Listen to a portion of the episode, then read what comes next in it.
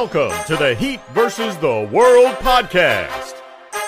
And now, stand up and make some noise for your host, Joel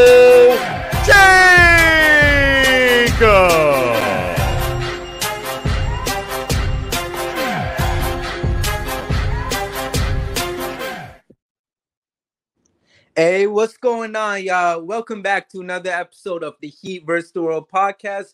As always, I'm your boy Joel, and today we got a great episode for y'all. With us today, we got George, Cheyenne, and Deem, and we coming off of a Heat win, so you know we feeling lit right now. You also got the fact that the trade deadline is coming soon, so we got some moves that we're gonna see as well overall, I feel good right now. But in case y'all missed it, last night the Heat did beat Cleveland. And I'm not going to lie, I was feeling nervous about this game because in case y'all didn't see it, it was kind of up and down for a bit. You know, to start the game off, the Heat were looking pretty bad. It was basically looking like kind of like a replay of what we saw in that Hornets game where we were just seeing trash basketball. But Miami picked it up late in that first quarter and after that, it seemed like a pretty close game. Miami had a great second quarter, but then come to third, things weren't looking right. But then Miami closed it out in the fourth. And overall, it was just a good game to see, you know, especially after that terrible game against Charlotte, especially after we had that not solid winning streak before that. But overall, this is the Miami Heat we're talking about, and we know how much of a roller coaster this team is.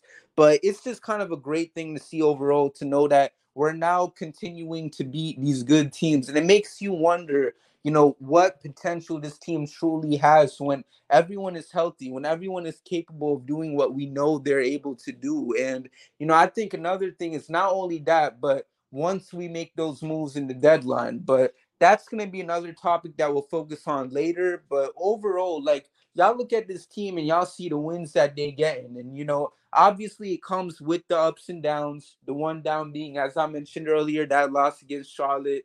But, you know, we'll learn to live from that. Like, I just want to know, like, what's y'all thoughts about this team? And what do you think? What do you just make of it all together, especially as we near this trade deadline? We'll start off with you, George.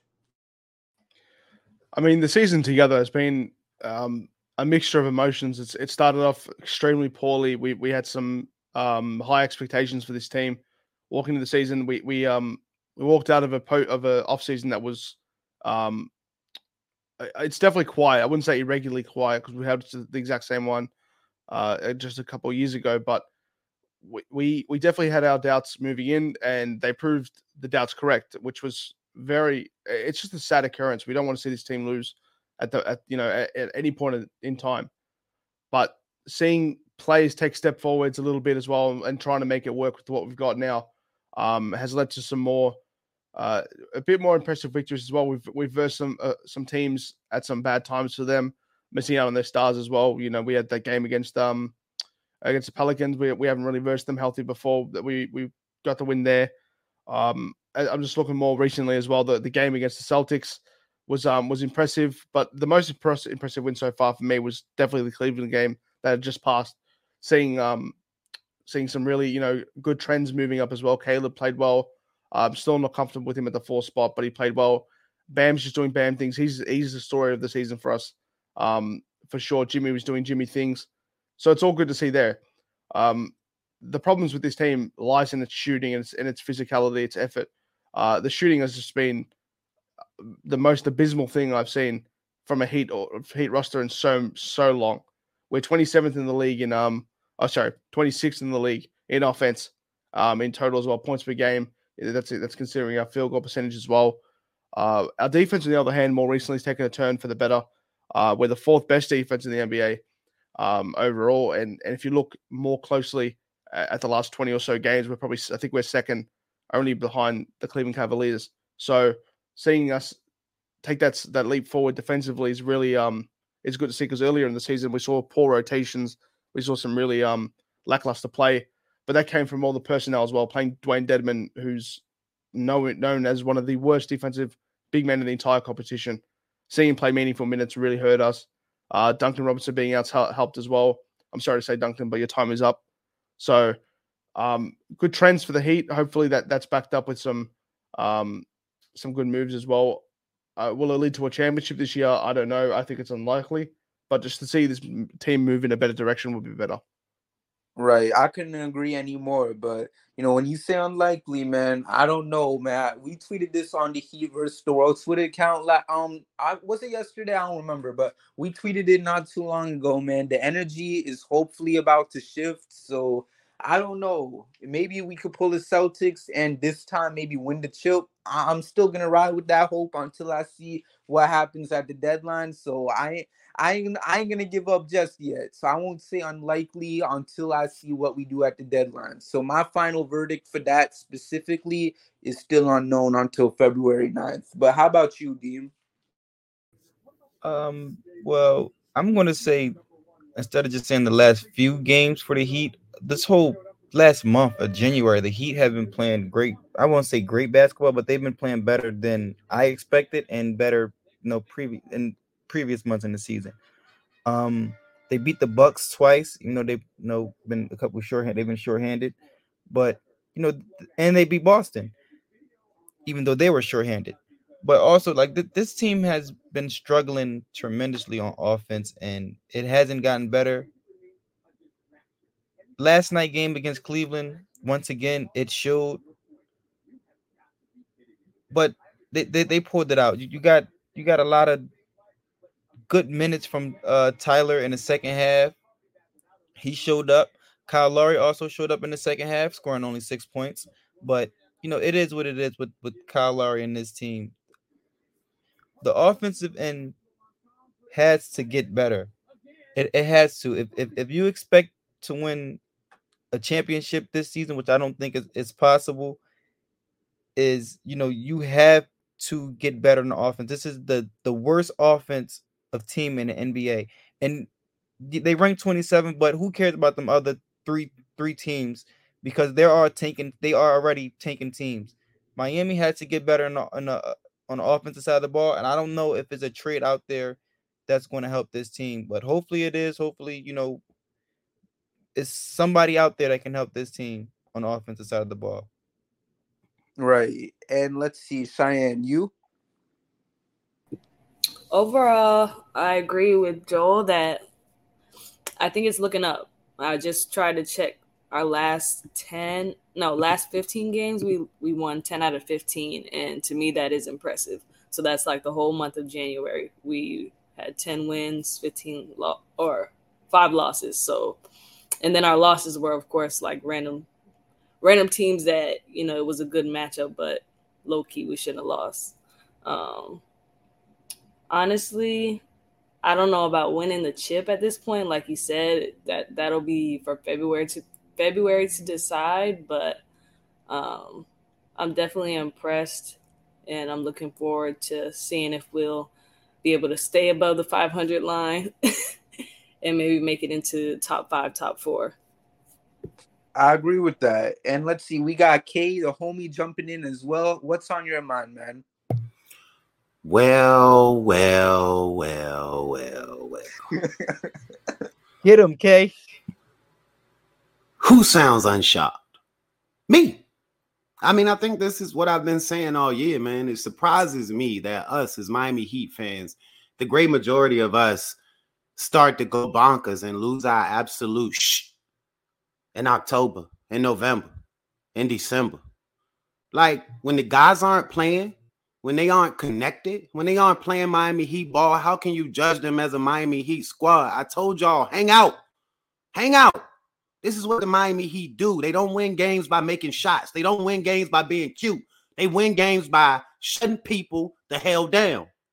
And that's what they do once they get connected. Y'all sound shocked. Why y'all shocked? It takes time to make a good jump. I mean, a good gumbo. You don't get good gumbo in two days. It take time. So my thing is this: the Miami Heat have never been a team that have overwhelmed you offensively. They've always been a team that they make enough shots, and if the threes are going, then they blow you out. But they're gonna win on the defensive side of things, um, and that means the games aren't ever gonna be pretty. Which you know, unless you're talking big three era, sometimes the Miami Heat have never really won pretty. This is how they've done it: grit, intensity, making tough shots inside the three point line more than often. And when you're talking Jimmy Butler, you're talking about a guy who can get his off anytime he want to. I mean, he did some stuff to Dean Wade last night that made me want to call the police. You hear me? Um, I mean, it's just one of those situations where you know you see everything that's being said and you hear it all. Um, and, and, and it's not really any of that. And I mean, of course, you know, we got my guy George who want to bring up Duncan, who want to bring up Dedmon. Um, and I mean, look, I'm not here to argue that I don't care the Heat winning, but it ain't got nothing to do with none of that. They all finally decided to play together. That's the problem. I mean, that was the issue. They played together consistently, connected, more fluidly every night. That's what they're doing. And that shows up on the defensive end first. If you're missing rotations, if you're constantly fouling guys, if you're looking at the ref instead of looking at your own feet to see where they are, then you're not in the game. And that's what the Miami Heat were doing more often than they weren't in the early part of the season before they just went on, you know, this last little stretch where you mentioned, um, I think what, like you said, they like 10 and 5, 12 and 5, something like that. Um, that has coincided with consistent health, consistent connectivity, consistently getting down on the side of the ball that makes the Miami Heat the Miami Heat. And um, you know, once it all comes together, they can beat anybody because in the playoffs, it's about being able to get stops when things slow down. Um, and everybody wants to mention that the Miami Heat haven't beat anybody fully healthy. Well, I mean, doesn't that work both ways? Because I like to add that if you include the fact um, of Jimmy Butler actually being in the game, the Boston Celtics are one and two against the Heat this year. I mean, they beat us in that first, the second game of the season, and then they won the first game without Jimmy Butler. But in the two games since, they've lost. Just a little, you know, tidbits here and there. They also didn't have Marcus Smart and Jaylen Brown, but that's neither here nor there. I mean, you know, I agree with you. Okay, so let me so let me clap back. So they got Brogdon and Derek White, and they still talking about adding guys and Robert Williams Yes, and Al Horford. You, you know why they continue about adding guys? Because that's how you win in today's NBA. But they haven't though, bro. So explain that. But and still have in Miami. But I, I just want to I just want to ask you this question right here, Kay. Do you think in today's NBA, in today's NBA, in 2023, that the Miami can win the championship by gritting and grinding their way through the playoffs? I think that in three of I think that in two of Jimmy Butler's three years, they've had just as good a shot as anybody else. They went to the finals in his first year, and if the refs don't spot Boston two games last year, then they beat them and likely beat Golden State. So absolutely, it's the same thing they've done his entire tenure. Why change now? Because the NBA has changed. But got- people been telling, but people been telling me that the NBA's changed for five years, bro. Like just because the have- NBA changed, don't mean the. Heat have to. wait, have you you've been watching basketball for a long time? I mean, you understand the game like in a great shape. You don't think the NBA has changed in the past five years, and Miami Heat have not changed with the NBA? Yes, we have been we have been you know right up there in the mix the past since the Jimmy Butler era and having the best chance of winning the championship, but we have not reached that goal yet. So you don't think that we need to make changes in order to win that champ? Because I, I don't I don't personally think that gritting and grinding your way through is going to help uh win the championship. I think last year the reason why we didn't beat Boston and the reason why we didn't play Golden State in the finals is because we didn't have that second score that go-to option, that second score. That's where we was limited last year. And I it's showing the same thing this year. So, so the, let, go ahead, George. let me let me add to that as well. Those are great words, Deem. I really, I, I was, I'm severely impressed that you brought up half of the shit I was going to bring up as well. Um, I want to talk about the fact that, yeah, the, the you know when Jimmy's in, the Celtics are one and two against us. It's it's it's a good matchup. It's always going to be a good matchup. The problem is they're first in the, in in the East because they walked into the offseason with a vision to, to to really improve on that team and that's why they're first in the East, and that's why they're favorites to win the ring. Coming out of the, you know, it's favorites to come out of the, of the out of the East because they made the right changes. They have they adapted. The Heat have not adapted, and that's that's been the number one problem with this team. Is yeah, we play consistently wh- when the team's uh, fresh when it's just come out, um, but the team hasn't changed in three four years.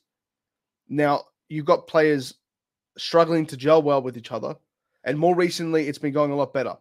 And and that comes to the fact that we are versing we versed the Bucks twice without Giannis, and we we destroyed them. Of course, we're going to destroy them when they're when they're missing the most important player on their team. Um, you know, we versed the Hawks. We lost to them when they when they were healthy. We beat the Pelicans without Zion, without Brandon Ingram. We lost to the Mavericks when they were healthy. These aren't good trends. Yeah, the wins are coming more recently from teams like this. You know, the Celtics without Jaylen Brown. We we had we finally beat the Magic. You know, a, a team that we should have beaten. We lost to the Hornets, a team we should have won. And we we but the first time I've ever been impressed with the win was against yesterday against the Cavs because they weren't short-handed. They were only missing Kevin Love, which doesn't make up anything of their offense or defense, in my opinion. It doesn't make up much at all. That was the first time I've looked at that game and said, you know what, we finally beat a team that we deserve to beat. Like, you know, that we, but that we walked in that game versing a healthy opponent and came out on top. The the problem with this team is the fact that our three-point shooting is through the floor. It's through the floor. It is the worst it's been in Heat recent history for a very, very long time. Now, why not adjust? We can't adjust if you've got Tyler Herro shooting 31% from three. You can't have that. You, you can't have that at, at any time. Victor Oladipo, not really known as a three point scorer, 30%. Kyle Lowry, 26%. Jimmy Butler, 21%. We can't have that. Max Strus, 33%. These are supposed to be our scorers, and they're not scoring. So you have to make moves. You have to adapt. Now, when I look at this team and going against, you know, just just assuming that every team's healthy walking into the playoffs, the chances of us beating a Bucks or a Celtics or a Brooklyn is low. It's very, very, very low. And it's not going to be about the fact that we want it more. It's the fact it's a talent standpoint. The Celtics are just playing out more talented th- than us. And, and their benches are better. We have the worst 30th rated bench in the NBA. And unless you make moves to address, eh, and I'm talking several moves to address that in midseason, I don't see any of that changing. Okay. Let's take it piece by piece. First of all, I said that when the Miami Heat are shooting, they blow you out. Point blank period. I said that. So I acknowledge that in my spew. I mean, that's what it's been about for the last three years. It's but like, three pointers and defenses. Go ahead. I'm sorry to cut you off, but let me just say this: we haven't shot the ball well since last playoff. Again, in the last playoff, we haven't shot the ball well since then. And this season is the, is the same is the same thing. So we haven't been shooting the ball well since the playoffs last year, and it transferred into this season. So I mean, I acknowledge all of that. What's your solution, Kay? What's your solution to that problem? I don't have a solution, but shooters shoot, bro. You you guys are saying blow it up in the middle of the season. No, no, no, no, no, no, no, no. I'm not. I am saying that. I'm not saying blow it up. I'm saying well, retool.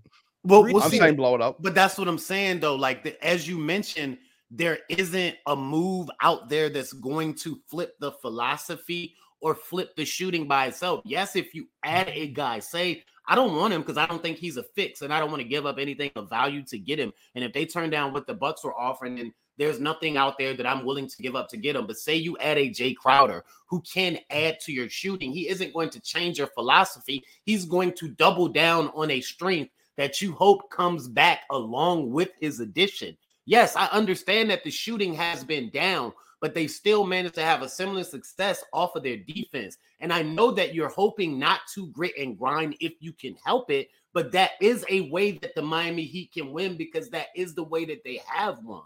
Now, you want your scorers to be more consistent because you guys blitz me with a lot, and I gave you multiple times to talk in between that. So believe me, I got to get my stuff off here because I got to cover it all.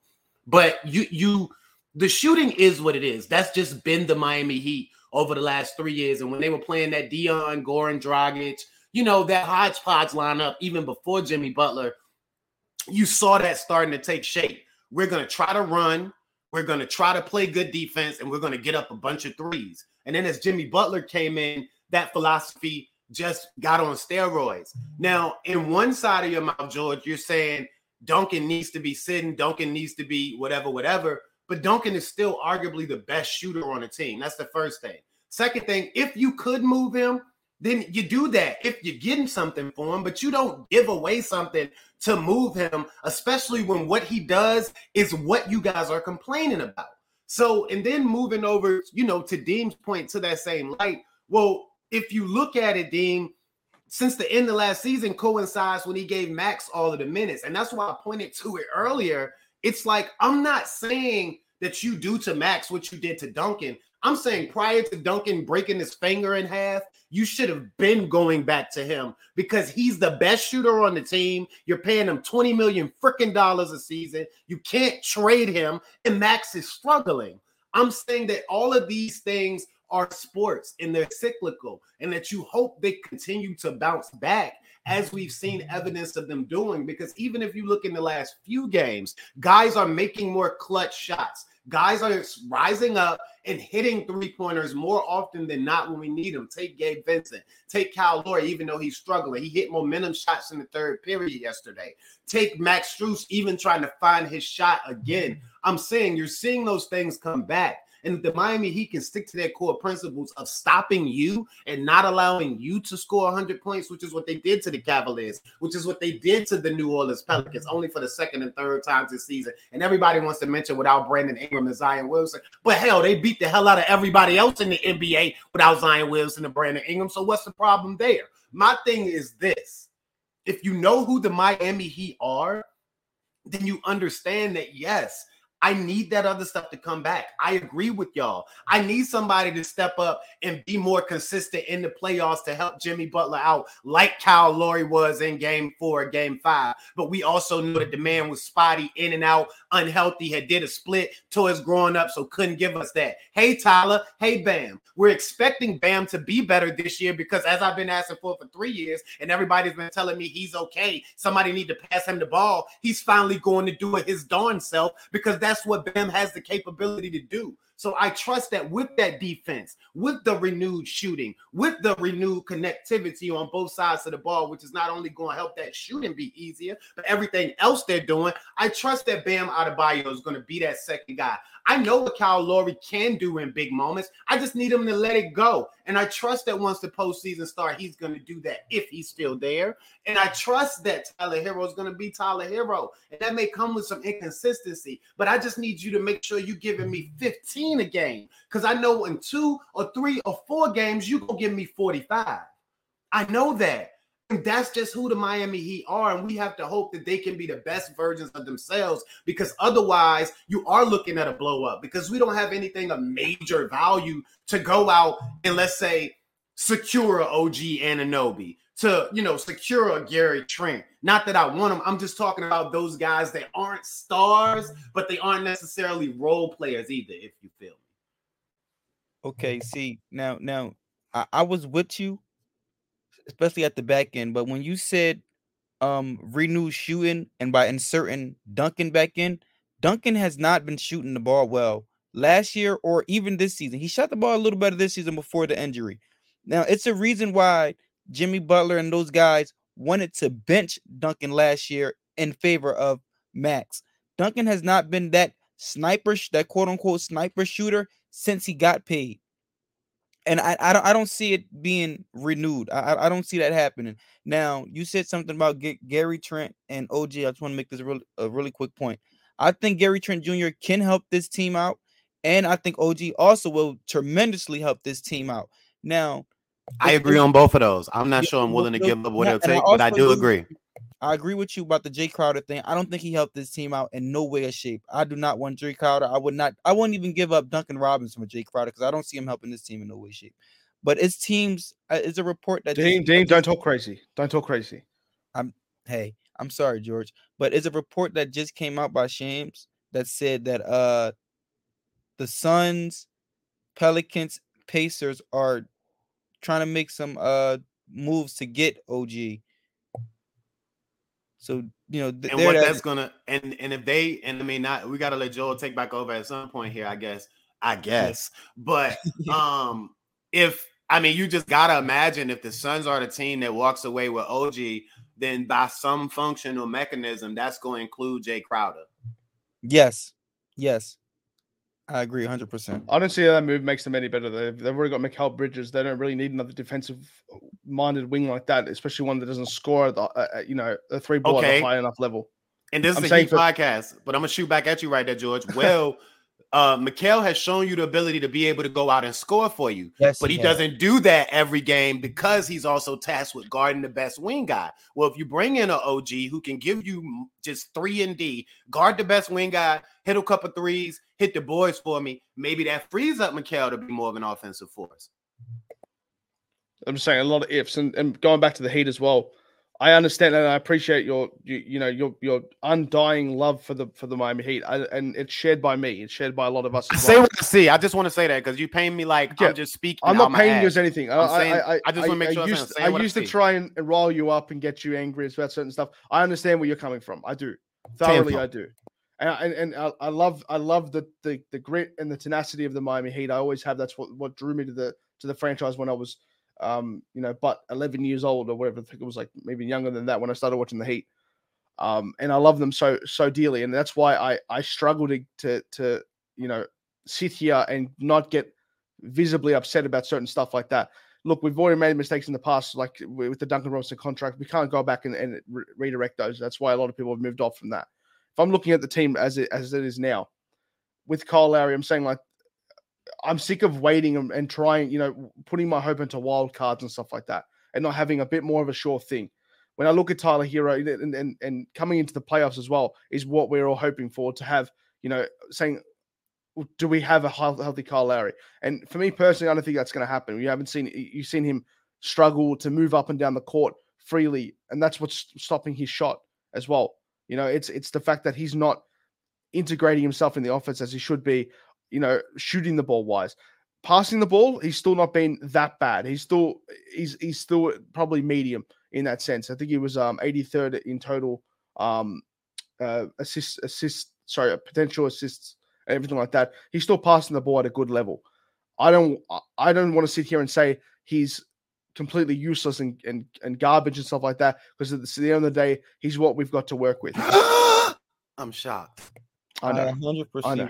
Percent, I hundred know. percent agree with. Like you. I said, if there's a move out there to get him off the team, I would take it in a heartbeat. At the end of the day, his legs are cooked. He is cooked as a player. But I, I still think there's some salvageability if you can hold him there as well. Not just to look at, uh, you know, for this playoff wise, he becomes an expiring deal next year, which becomes even more useful um, if you're looking at that. But $30 million to do what he's done now is nothing short of pathetic. It's pathetic. It Yeah, is let me put really, two- really pathetic. two prongs on this, and then we can move on if you guys like to.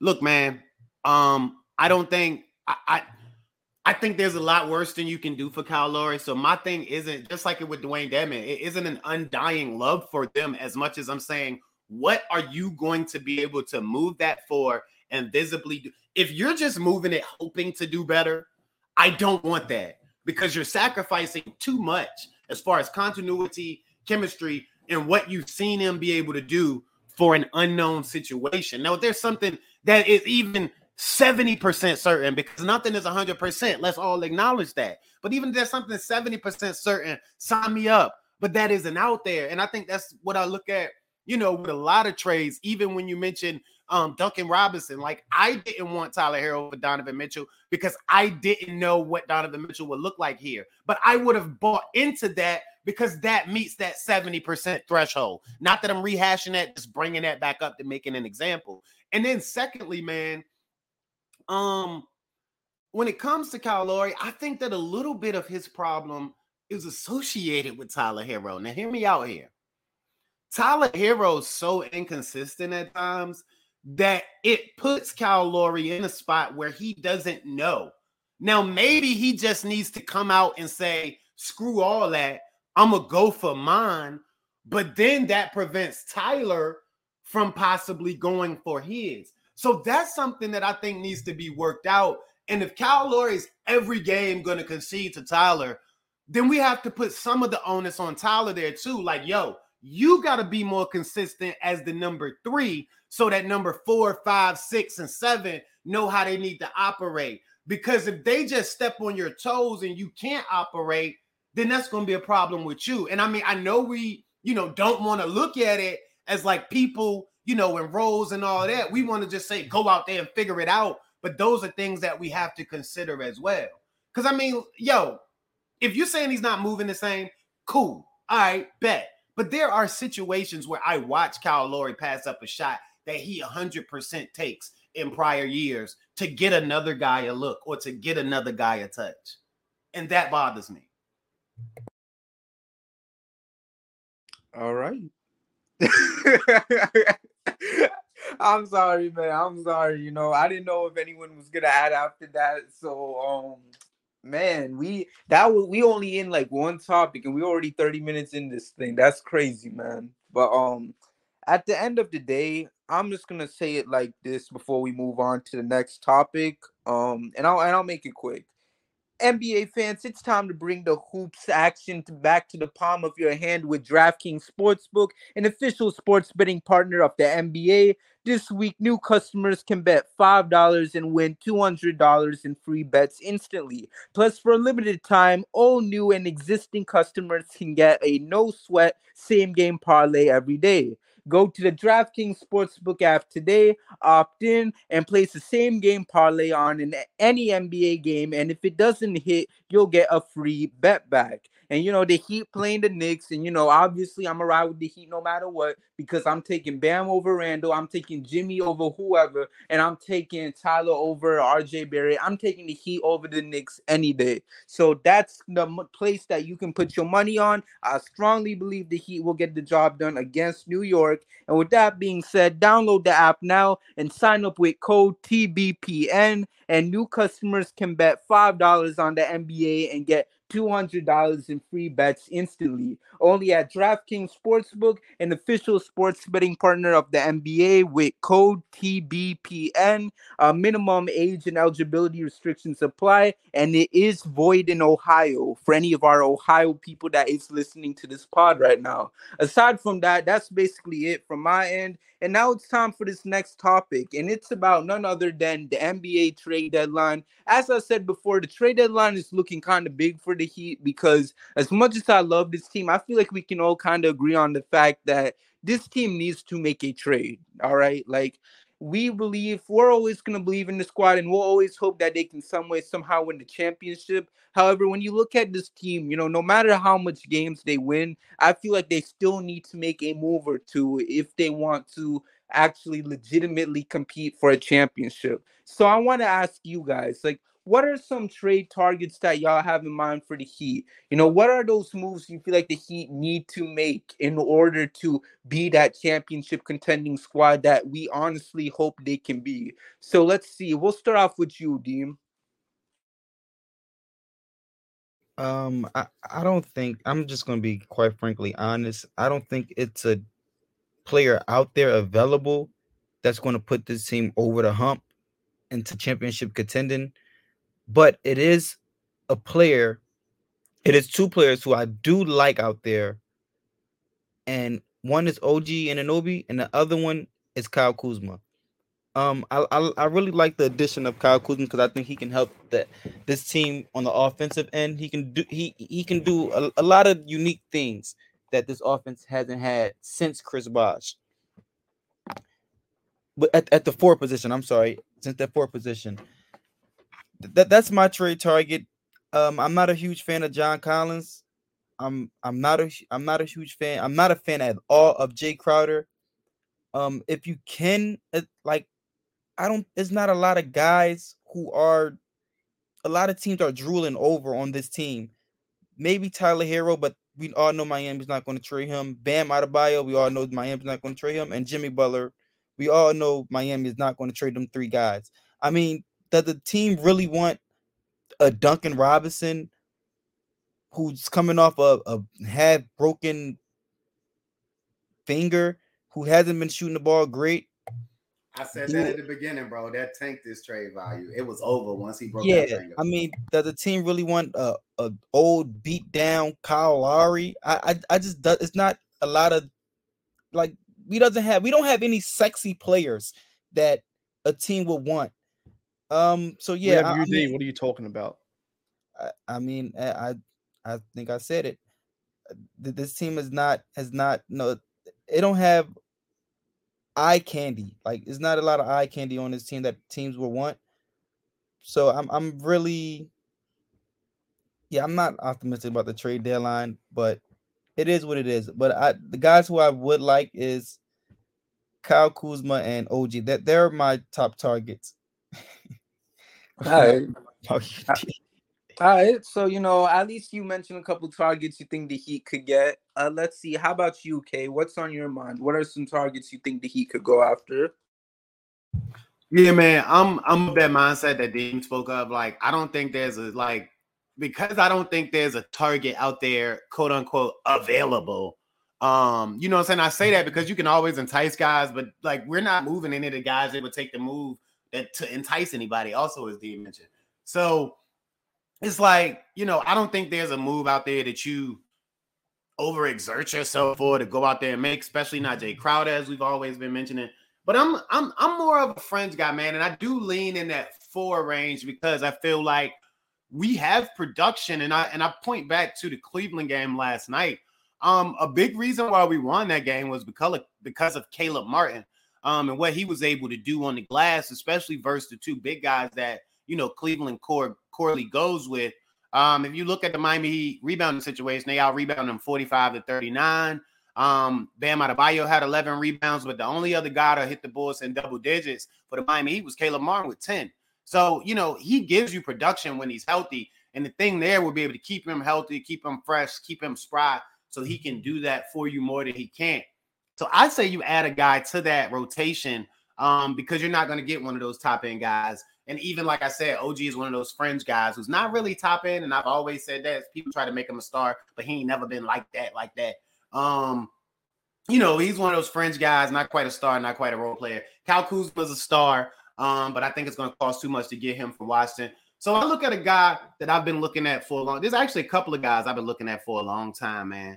And we've never been connected to him. There's never been any associated mention, but I just don't know why. When you look at how the Miami Heat are built with Bam Adebayo um, at the five, you look at a guy like Dario Saric out there in Phoenix, man. A guy with size. He isn't the most defensively, you know, sound, but he's a guy with size. He's a guy that can help you on the boards. He isn't a stiff. He can shoot the three, um, and he can just help you produce, man. Um, I've always liked him, and I've always liked Chimezie Metu out there in Sacramento. Like they're letting that guy rot. And maybe you guys have heard me mention it. Maybe I've mentioned it here before, but he's another guy. He's athletic. He has size. He can help you on the boards. He's actually a willing defender. He can shoot it enough. I'm just thinking about a four guy that can come in and give you depth there, but can also do some of that big stuff that takes some pressure off of Bam while he roams around. A guy that could block a shot or two if you just stick him by the rim and say, hey, get that weak side shot, not because you're a great shot blocker, but because you're big. Um, and this last guy, if they do truly have a fire sale in Charlotte, and I've mentioned him several times this year because he's been a double double machine, and they mentioned it on the broadcast the other day, Sunday, um, about his resurgence. Now, hell, if you think I'm gonna say PJ Washington, you you nuts. Um, you. I like Plum Dog. I like Plumlee. You know I think- what? I think Plumlee could play beside Bam. I, you know what? I'm not. I'm not too mad about that. I, I like that better than than your first option. I'm gonna be. I'm gonna be honest. I like that. Well, I was just throwing those out because those are attainable options. You know, two second rounds of future protected first. But if we're gonna make a move, like I think, but I don't think that we'll have enough to get Plumlee, is what I'm saying, and that's why I saved him for last. Because right now, Plumlee's a first round pick. It might be, you know, 17 to 30, but you're going to have to give a first round pick to get Plumlee now because he's been really good this year. Double double machine. he's- yeah, he's been. He hasn't been bad. And let's see, George, what about you? You got any moves of your own you want to see the Heat make? I've got plenty, plenty, plenty. As I have Get had 'em, so George. much time, so much time to sit here and think about and contemplate. This Fire the there's just, trade machine up. there's just so many. Get and it 'em, makes me so excited. Shout out to Hot Take Harry as well from the basement. He's been the one giving me so many ideas as well. Alex Sheltman as well. They've been fantastic because we've brainstormed about this for months. For months. I'm going to go with a small, a medium, and a large option. Okay. That's what I'm going to go with. Just like option. McDonald's of trades here. It is beautiful, and we can go supersize even after that as well. Um, with the small option, okay, and it's a, it's a simple deal. It works well for both teams. The Miami Heat have made it very clear that they are not willing to dive into the tax for this team. They they they like they used to like the blueprint. They've seen flaws in it. They're not about to invest more in a team that they don't think they don't believe could really, you know, fight for a championship. They're not about to add that, that other star player, you know, by diving into the tax. It's just not going to happen. They've made that abundantly mm. clear. The small option for me, would include Kyle Lowry and a heavily protected first round pick, maybe even two seconds if they would allow it, to the Los Angeles Clippers, who have a need for a point guard, for Marcus Morris Sr. and Robert Covington, two players whose, whose salary matches perfectly to Kyle Lowry's and are both expiring deals as of next year. They will be, eh, you know, they are perfect. And you can trade those deals. I think they might be expiring this year or next year. I'm not Damn you, sure. George. I like it. It- It's it's beautiful. You know why? Because you get two very very normal contracts that you can move if needed, and also they give they are expiring as of next year. I've just had to double check that. They're both expiring as of next year, and they're two players that I look at and say, you know what, they could walk in and they are Spo type guys. Robert Covington and Marcus Morris both give you offense at, at a good level, a serviceable level, and both can play the four, which would allow Caleb Bunn to slide back to the to the backup three spot, which he is born and bred to do. He is perfect for that spot. He is an in and out small forward. And I love, don't get me wrong, I love seeing Caleb minutes and I love what he did yesterday. But we cannot consistently hope on that. We're not going to see many other four or five from three shooting games from Caleb Bunn, even though I would die for that every single game. But I would love it to see him run with that second unit and to get more run. But that's that that deal makes sense for both teams. They get their point guard. We get two serviceable stretch fours, sort of thing, maybe threes and fours for for Spo, Spo to to really search how he wants to, to get that rotation going. Now for the median option, I was looking at players like PJ Washington. Um, I would I would definitely avoid players like John Collins. We need shooting, and John Collins does not give us that. It is he's exciting, but he's not a shooter by any stretch of the imagination. PJ Washington, the Plumlee deal, I like that, and that would probably involve you know salary matching of some sort as well. The Kyle Kuzma one I was looking at, you know, he's a star. He is a star, but Washington as of late have been one of the best teams in the NBA. They really have. They've had one of the best months you know, they've, they've flown so under the radar. So if they are going to move a guy like that, they've got to be really willing to to move off their current project and trajectory with the Porzingis, you know, the Beal, Porzingis, Dinwiddie, and um and and Kyle Kuzma. They've still got good pieces there. Now the big option is the OG Adenobi trade. I think that would be perfect. He, he is he screams heat. He's sick of the cold. Get him out of Toronto. He's so tired of that weather, and he's tired of that team. So is Pascal Siakam. You know, very, very much, very tired of that team. Now, in terms of asset management, the Heat have a ton of uh, players coming off contracts this year. In, in players like Gabe Vincent, Max Strus, and if you're not going to pay these guys, which I don't think I'm, if, if I'm being serious, if my if Max Strus comes up to me and says I want 11 million dollars a year, I'm telling him to hit the road. Wait, He's wait, a- wait, wait, wait, wait, wait, wait. You wouldn't pay No, Max Strus, 11 million dollars, absolutely not, and nowhere close to it.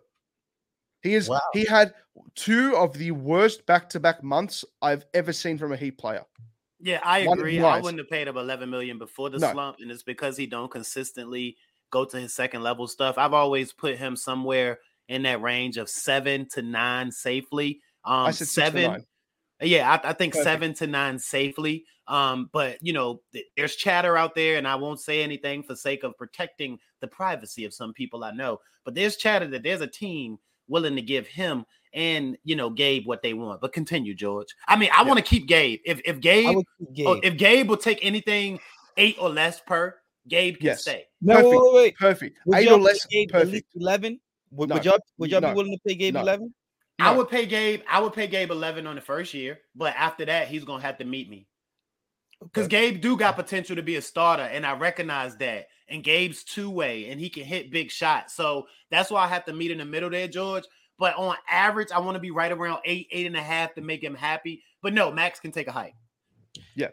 I, I 100% agree with that as well. And I love Max. This isn't Max slander. I'm just No, saying we can't not. afford I to pay him Max. that. That's I why just I'm want to put that out there. I'm making sure to cover that. Like, no, Max, like I just can't pay you that when you're not I would be willing going to to the pay Max enough. eleven million. The quicker that this Miami Heat organization can move away from their undrafted, uh, whatever you want to call it, fetish or whatever it is, I, uh, I it don't- is, it is so annoying. You know why? Because at the end of the day, talent wins championships. Talent does win championships. You look Get at the last time George. the Miami Heat won a championship. Who were we playing? Chris Bosh, lottery Get pick, him. fourth.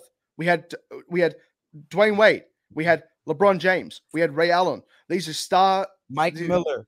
Mike Mike Miller. Shane Battier was in the first Keep year. going, George. N- yeah, that's, Cole, what, that's what I was Mario about to say though. Because even if you look at the rest of them, though, it's still a bunch of ragtag guys. But I do, I, I, I defer. No, but Yeah, but look- these were these were great contributors, even even down to Mario Chalmers. But we're Yeah, you're starting right. undrafted. I, and I, I players. get that. I get that. But okay, let's look at it like this. And I mean, I'm not disagreeing with you because, like, I've always seen it as you know, the Heat put their core guys out there, then a bunch of guys. But you guys make a point.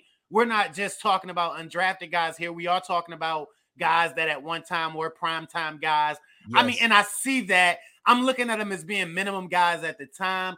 So I'm gonna concede and say I'm not right. You're not wrong. I see the point you're putting down there. You do have a point. Duncan was D three high school to college, where the hell that was. He was terrible. Like he he had the flukiest of years, two years, but he was playing fantastic basketball. That's why he got paid. But that's but that's the thing. We have learnt since then the very valuable lesson of not overpaying for shooters. It's not the way, it's not the groove, it's not the way we want to get down. It's just it can't happen. We cannot be falling back into old methods and habits. That's that's what I was saying with with that's why I was so hesitant to make the same mistake on on Max Strus because while he is a good shooter and he has that potential to become a really good shooter, you're not going to pay him that money. So if you're not going to pay him that money, absolutely package him up and send him away at the trade deadline because you're going to get something back for him.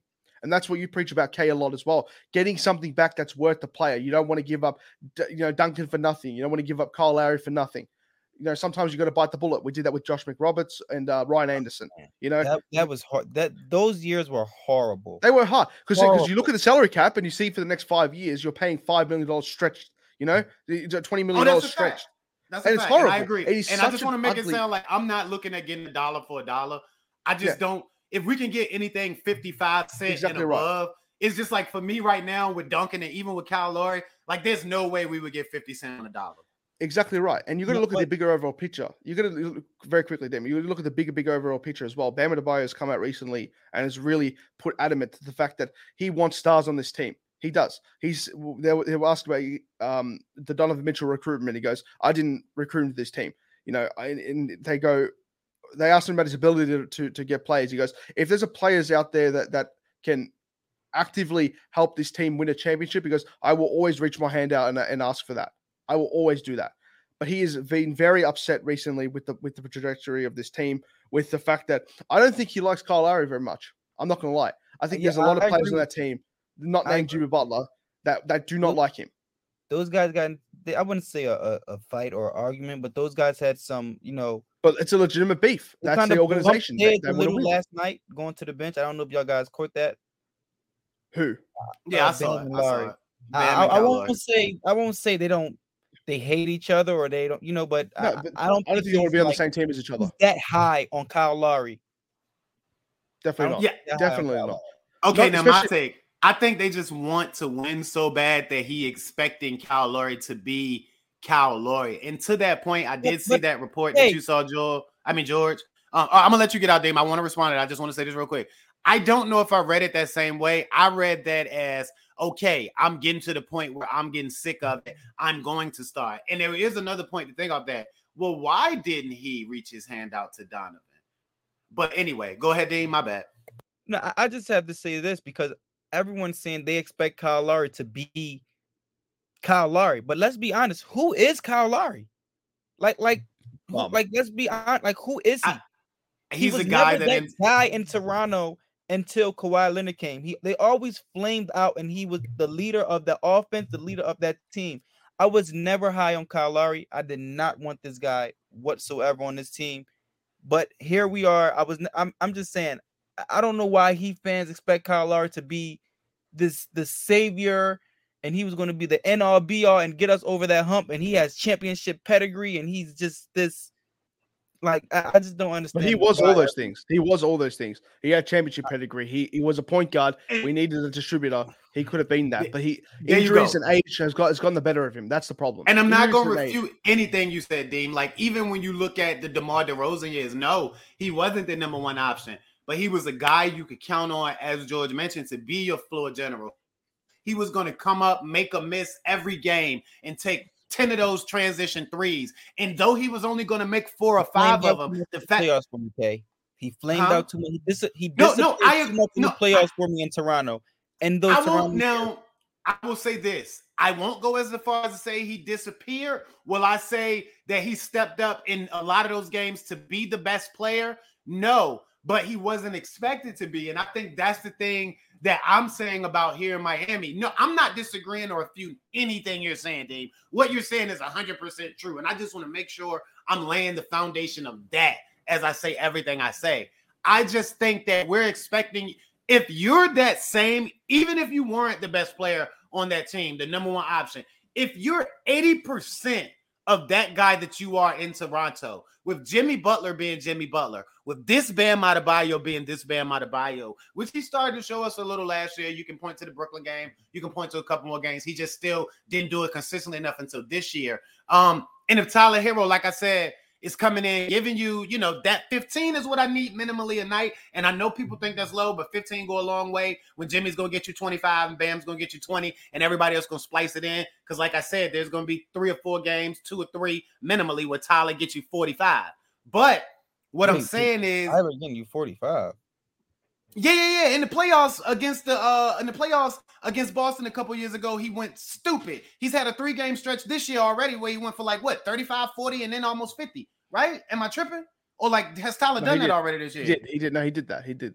Oh, okay. I, I thought I was tripping. Anyway, so um, I, I know what I was saying, Dame. I just want to make sure you was paying attention. Um, yeah. basically, bro, I just think that if we got that Toronto Kyle Lowry where he came up and made the defense play him, his job ain't to be the best player or to be the best scorer. His job is just to make everybody's job easier. And right now, because I don't think that. I just want, I just want right, and that's what I was about to say. I don't think because he's been enough of himself that he's not doing that. I agree there.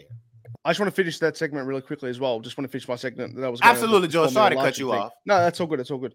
Um, the, pro- the I'll add on to that and, and cap that off quickly. The reason why people expect so much from Kyle Lowry is because we paid him to do that. Now, now that's not a Kyle Lowry problem. That's a front office problem we we look at his stats and we look at what he's done. Yeah, and he's not expected to be the best player on, on the team, but when you're getting paid thirty million dollars to do something, you better damn well you expect that you you should be doing that well and he's not. That's why people have looked at him and looked at that Tyler contract and said the exact same thing until he was playing really well before the injury. Now, granted, it was against very, very, very, very weak opponents. It was OKC, it was Indiana, and it was another team like that without their stars. But that's what people were like. We just want to see the consistent version of it. We want to see him do that against the Brooklyn Nets, against Kyrie Irving, Kevin Durant. We want to see him do, do that against the um, you know, the, the Boston Celtics the, the large option I was going for as well is a Lauri Markkanen, the team in Utah that's looking to tank. They're looking to not win games. They, they aren't. Now, uh, given his, his recent play, he's definitely, you know, uh, expected to be an all star this year. And it's going to be an extremely high price tag. That's why he's a large option as well. I just want to see this team make the right move and, and for their future as well. If they want to shed cap, do it properly. If they want to go all in, try it out.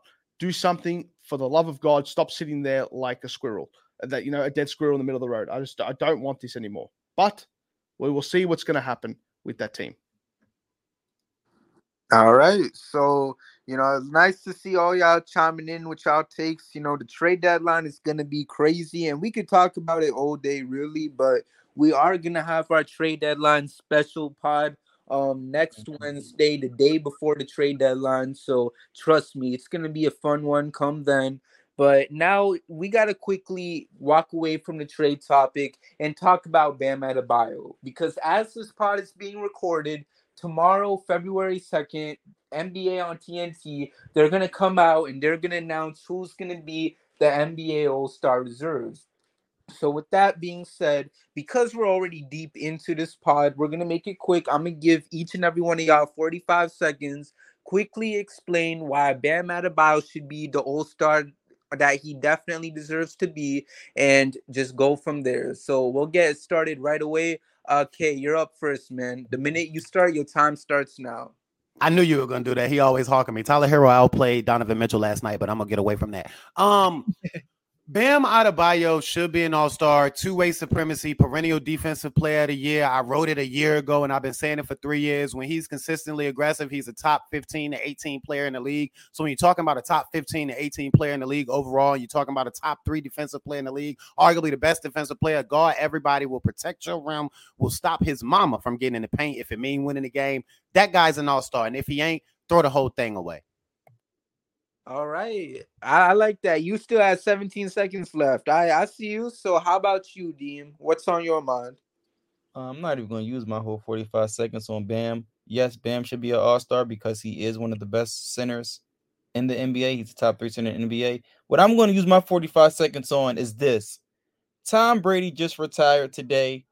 All great things got to come to an end. It's a man that's in the Miami Heat front office who is great, but maybe it's time for him to retire. Oh, my God. All great things does have to come. Joe, an you better stop that Oh, man. right now. You better stop him, Joe. man, I didn't say Let no him cook. though. Let him cook. come on, man. Come on. We could have we could have really pushed the Bam agenda right You there. just asked for another 45 minutes. No, I'm joking. I'm joking. Go ahead. Coma Riley. All right, you know what? But George, how about you? Your 45 seconds start the minute you start talking. Bam Reset Adebayo is the perfect player, except for his three-point shot, which he's working on. By the way, I hope to God he can start shooting them soon. He is has taken such a leap this year to become a focal point of the offense, something we didn't think was going to be possible because we've been asking for and begging for it for years. You know, it's in the three-point shot still isn't there, but he's he's become a really consistent NBA play, uh, you know, offensive NBA player. He leads the league in points in the paint. He leads the league in points in the paint. He is top five in scoring in the fourth quarter. He is an absolute animal on deep on defense. He, Nic Claxton, who Brook Lopez, who he has proven the doubters wrong time and time and time again. He's done it all the time, and I'm so proud of him. He deserves to be an All Star. He's he, he, he- his stats show it. His impact on the team shows it, and there's no player in the center position in the entire NBA I would take over Bam Adebayo to start a career with. I swear to God, I'm to, I'm, to, I'm taking him over those, those you know those guys as well. He And is the his third. 45 seconds right now. That's it. His 45 seconds is up. Yo. I love Bam, but I don't know about if I love him that much. No, I love him that much. I've, I'm starting a if I'm starting an organization looking for a center, I'm looking at Bam Adebayo, I'm Yes, not. sir. and Well, he that's another he- podcast, another deserves- 45 minutes. Yeah. But I want to add that. I also want to add that at least nobody's cooking the books with Bam either. Listen, hell no. no, no, no. I want to add that I said Bam will be an All NBA player this year. He's going to make an All NBA team. So yes, He I do need Bam to make He All. And make sure you tune in this Saturday. K and Deem Biscayne breakdowns coming back. It's going to come back in a big way. They're going to be arguing. It's going to be beautiful. We're going to sir. expect big things. It's going to be a great show. Joel, wrap us up. All This one right, got me y'all. so we, all right, y'all. So quickly, we gotta go into this final topic: Heat versus Knicks. We already talked about this earlier in that promo we did. So I just gotta hear it from y'all. What's y'all takes for Heat versus Knicks? What are y'all expectations? We'll start off with you, George. the Philadelphia 76ers, the Brooklyn Nets, the Nuggets. Actually, not, not even the Nets, the Celtics. These are all teams I hate, but no team trumps my hate of the New York Knicks. A team with fans so cringe it'll make you cry. I am so over that team. I hate them. I don't like what they're doing. You know, I, I like, you know, don't get me wrong. Uh, Brunson has been fantastic for them. Great addition. They finally got someone. It took, them for like six years to sign someone that they actually wanted. So it's good to see him. Um, besides that, we should be destroying them. I hate the Knicks. Okay. Julius Randle, you know, we always hear these chatters every year. It's always the Siakam um, conversation. It's always the Julius Randle situation when, you know, he's better than Bam in what in this way, in that way. We had the few years ago. Has Julius, has Chris Bosh ever truly been better than Julius Randle? The disrespect from that organization is disgusting. Go out there, he handle your business, destroy them. I couldn't agree anymore, man. Because obviously, y'all hear from George, like the Knicks just burned his butter. So, you know, let's go out there and let's get that win. How Don't about ever do that again. That was hard. nah, man? I feel like it was a little okay, but um, let's see. Kay, how about you? Hey, look, man, I think it's pretty simple. Um, playoff Jimmy Butler is playoff Jimmy Butler because he's motivated. And I'm not saying we got to see that now, but the worst thing for any other team to see is a motivated Jimmy Butler for any reason. Um, I've said this time and time again for the last three years. He like Jimmy Butler in the Miami Heat or the Boston Celtics is kryptonite. So that type of thing exists there. But outside of them, the worst thing that any other NBA team can see is a motivated Jimmy Butler. And I think that's what it'll be going into the garden. Um, you know, we need this win that a team directly below us in the standings last night after they lost to the Lakers and after we beat Cleveland. But I bet you nobody's talking about them losing to the Lakers. I mean, well, they did have LeBron and Anthony Davis in the lineup, but yeah, who's care? Either way, um, we're gonna go in there and handle our business too, man. I, I definitely see a win, especially off the back of this latest win against Cleveland. Right. And how about you, Dean? Um, there's only a few teams that I hate more than the Boston Celtics, and the Knicks are one of them. But I'm uh, I'm actually excited about this game tomorrow um against the Knicks. I I, I think the Knicks and the Heat are like neck and neck when it comes to talent wise, but I think coaching wise is not even close. But um, I'm actually really excited. Tomorrow, the game in the Garden. I expect a big game tomorrow from Bam Adebayo. He's going to lead all players in total points tomorrow night. Mark my words. I love that. I love it. And you know, I love how we all on the agenda of screw the Knicks. So I love that. And for me personally, I see another win for the Heat. You know, yesterday they were able to get an encouraging win over the Cavs, and hopefully they can keep that going by winning this game against Cleveland. And you know, we'll see what happens in that next game against Milwaukee. Because I know this, well, it's a four-game road trip, but we're gonna act like that Charlotte game never existed and focus on yesterday's game, tomorrow's game, and the game after that like this next these three games specifically, you know, being on the road like this. I know it's a little tough for Miami, but you know, I have faith in this team and we'll see what happens cuz then after that Bucks game, they got 4 days of rest and then, you know, I think one day left until the trade deadline, I believe. So they got enough time to see what they got to see, and then get on the phone and make whatever calls that they got to make. But aside from that, that's basically about it. So thank y'all so much for tuning in to today's episode of the Heat vs. the World podcast. Make sure to follow me at Joel K Jacob underscore. Make sure to follow George at X Heat Lifer. Make sure to follow K at K underscore said underscore K and make sure to follow Deem at B L D E E M. And um, you can follow all of us on Twitter. Make sure make sure to follow Heat vs. the World on Twitter as well at HVTW Podcast on all platforms, and make sure to subscribe to the YouTube channel as well. Aside from that, that's basically about it. But we got so much projects heading y'all way. We're coming back with the Biscayne breakdown, like George mentioned earlier. It's going to be dropping their first episode this Sunday, so I can't wait for that. And we got Culture Shock with a potential project dropping very soon. Y'all heard Cheyenne earlier. Make sure to follow her on Twitter at Cardash Cheyenne. And then also we got more projects. I can't come out with it just yet, so I'm gonna keep my mouth shut until then.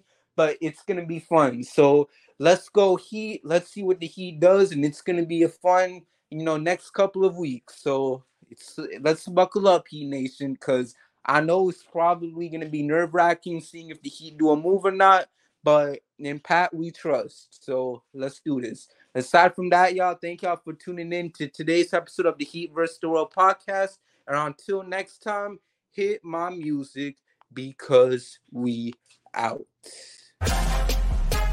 Thank you for listening, and we'll see you next time with a brand new episode of the Heat versus the World podcast.